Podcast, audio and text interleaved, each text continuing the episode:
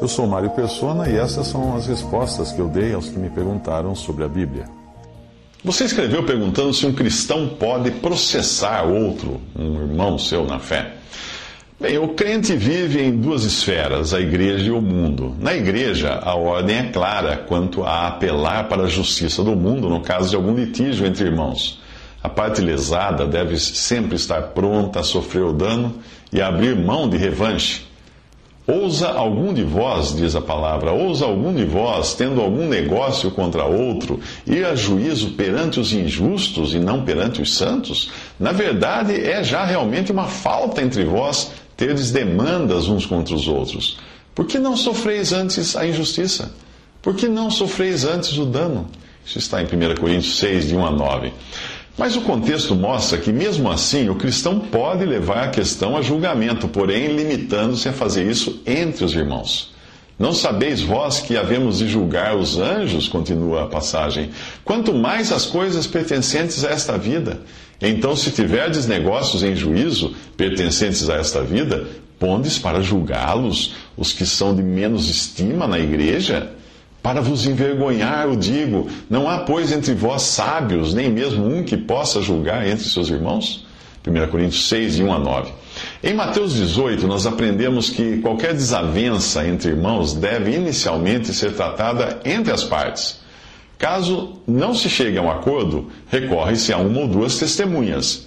E apenas em caso extremo, isso é levado ao juízo da Assembleia congregada ao nome do Senhor, a qual irá, irá deliberar segundo a autoridade que o Senhor deu a dois ou três congregados ao seu nome.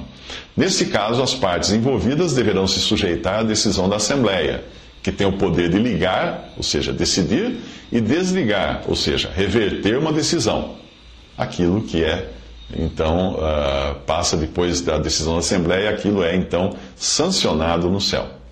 Mateus 18, de 15 a 20 diz: Ora, se teu irmão pecar contra ti, vai, repreende-o entre ti e ele só. Se te ouvir, ganhasse teu irmão. Mas se não te ouvir, leva ainda contigo um ou dois, para que pela boca de duas ou três testemunhas toda a palavra seja confirmada. E se não as escutar, dize-o à igreja. E se também não escutar a igreja, considera-o como um gentil e publicano. Em verdade vos digo que tudo o que ligardes na terra será ligado no céu, e tudo o que desligardes na terra será desligado no céu. Também vos digo que se dois de vós eh, concordarem na terra acerca de qualquer coisa que pedirem, isso lhes será feito por meu Pai que está nos céus. Porque onde estiverem dois ou três reunidos em meu nome, aí estou eu no meio deles.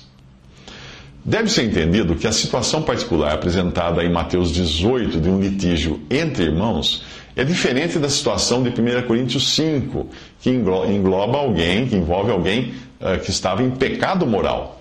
No, no caso de 1 Coríntios 5, não existe esse litígio entre irmãos, mas existe contaminação da Assembleia por pecado.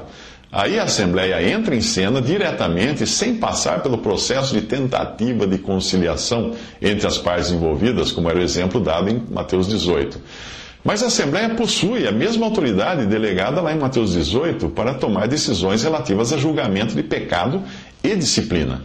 No caso de 1 Coríntios 5, era um caso de pecado moral. Mas ali há também uma lista incompleta de possibilidades devasso, avarento, idólatra, maldizente, beberrão, roubador, versículo 11 daquele capítulo. A lista de pecados com os quais a Assembleia poderia lidar em julgamento e disciplina não está limitada às coisas que normalmente nós consideramos faltas graves, mas pode incluir mentirosos, como Ananias e Safira, em Atos 5, pode incluir pessoas que pregam uma doutrina, como Himeneu e Fileto, em 1 Timóteo uh, capítulo 2, Pode incluir aqueles que almejam uma posição clerical entre os irmãos, como Diótrefes, em 3 João, capítulo 1. Uh, ah, os amantes de si mesmos, os avarentos, presunçosos, soberbos, blasfemos, desobedientes a pais e mães, ingratos, profanos, sem afeto natural, irreconciliáveis, caluniadores, incontinentes, cruéis, sem amor para com os bons, traidores, obstinados, orgulhosos, mais amigos dos deleites do que amigos de Deus. Destes, afasta-te, diz 2 Timóteo, no capítulo 3 de 2 Timóteo. Também inclui vagabundos que não querem trabalhar. e que insistem em desobedecer a palavra. Não mistureis com eles. É, diz em 2 Tessalonicenses 3, de 11 a 14. Fofoqueiras. 1 Timóteo 5,13. Hereges, a palavra significa causadores de divisão ou que buscam discípulos para si. Tito, capítulo 3, versículo 10, etc, etc, etc.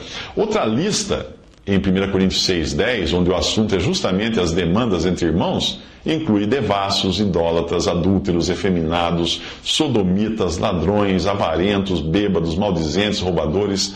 Mas a continuação do texto demonstra que até coisas lícitas podem se tornar pecado quando o crente se deixa dominar por elas. Poderíamos incluir aí pessoas que acabam negligenciando as suas obrigações familiares e com a Assembleia por estarem envolvidas demais com trabalho ou diversão. Todas as coisas me são lícitas, diz a palavra, mas nem todas as coisas convêm. Todas as coisas me são lícitas, mas eu não me deixarei dominar por nenhuma delas. 1 Coríntios 6, 12. E quando o problema não é entre irmãos, mas entre o crente e o incrédulo, ou entre o crente e uma empresa, ou entre o crente e o governo? Deus instituiu as autoridades nesse mundo e isso inclui os tribunais para julgar os negócios desta vida. Romanos 13, de 1 a 7, diz que toda alma esteja sujeita às potestades superiores, porque não há potestade que não venha de Deus, e as potestades que há foram ordenadas por Deus. Por isso, quem resiste à potestade resiste à ordenação de Deus, e os que resistem trarão sobre si mesmos a condenação. Porque os magistrados não são terror para as boas obras, mas para as más. Queres tu, pois, não temer a potestade? Faze o bem, e terás louvor dela, porque ela é ministro de Deus para o teu bem. Em mais de uma ocasião, nós vemos o apóstolo Paulo apelando para a justiça e a lei romana ao sentir-se injustiçado. Em Atos 16, de 37 a 39, Paulo replicou: Açoitaram-nos publicamente sem, termos, sem sermos condenados. Sendo homens romanos, nos lançaram na prisão e agora encobertamente nos lançam fora? Não será assim, mas venham eles mesmos e tirem-nos para fora. E os quadrilheiros foram dizer aos magistrados estas palavras e eles temeram, ouvindo que eram romanos. E vindo, lhes dirigiram súplicas, e tirando-os para fora, lhes pediram que saíssem da cidade.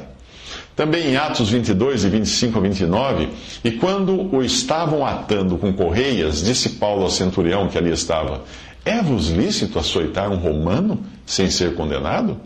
E ouvindo isso, o centurião foi e anunciou ao tribuno, dizendo: Vê o que vais fazer, porque esse homem é romano. E vindo o tribuno, disse-lhe: Dize-me, És tu romano? E ele disse: Sim.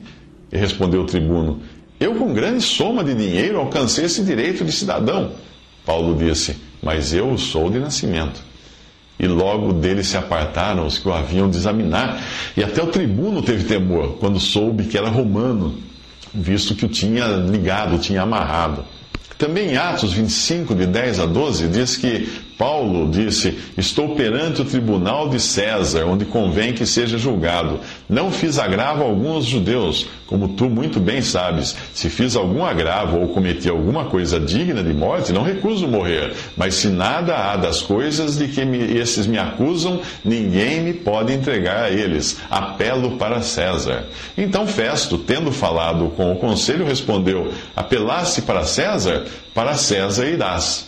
Mas é importante notar que a decisão de Paulo não causava dano a ninguém e apenas procurava resguardar seus direitos e sua integridade física.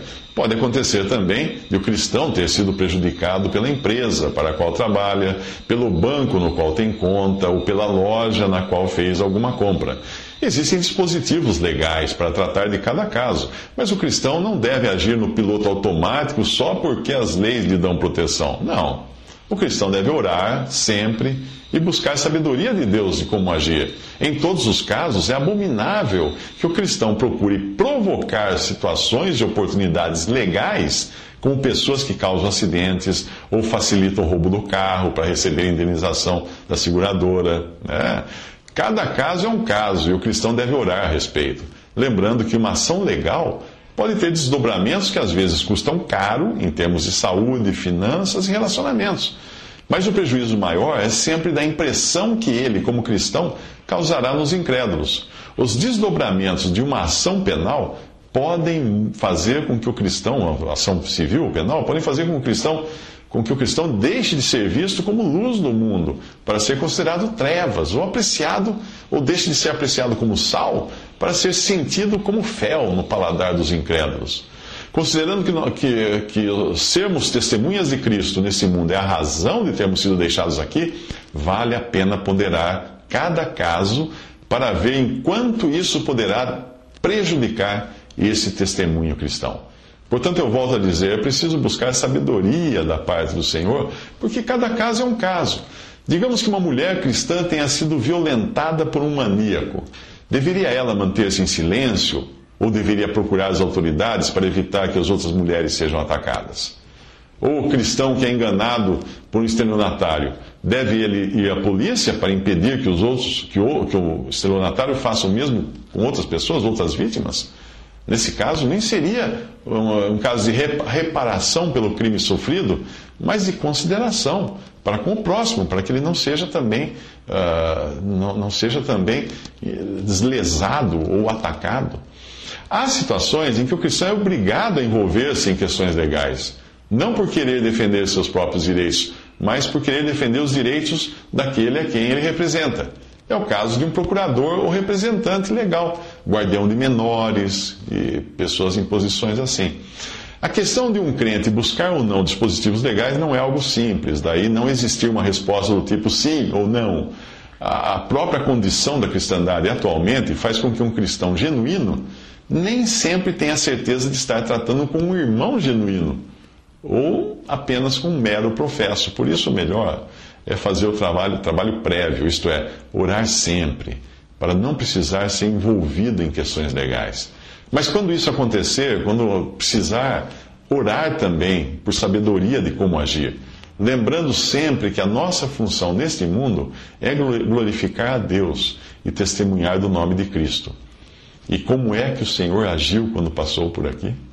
Nós temos boas pistas na própria palavra de Deus para perceber que ele sempre foi o perdedor em todas as situações.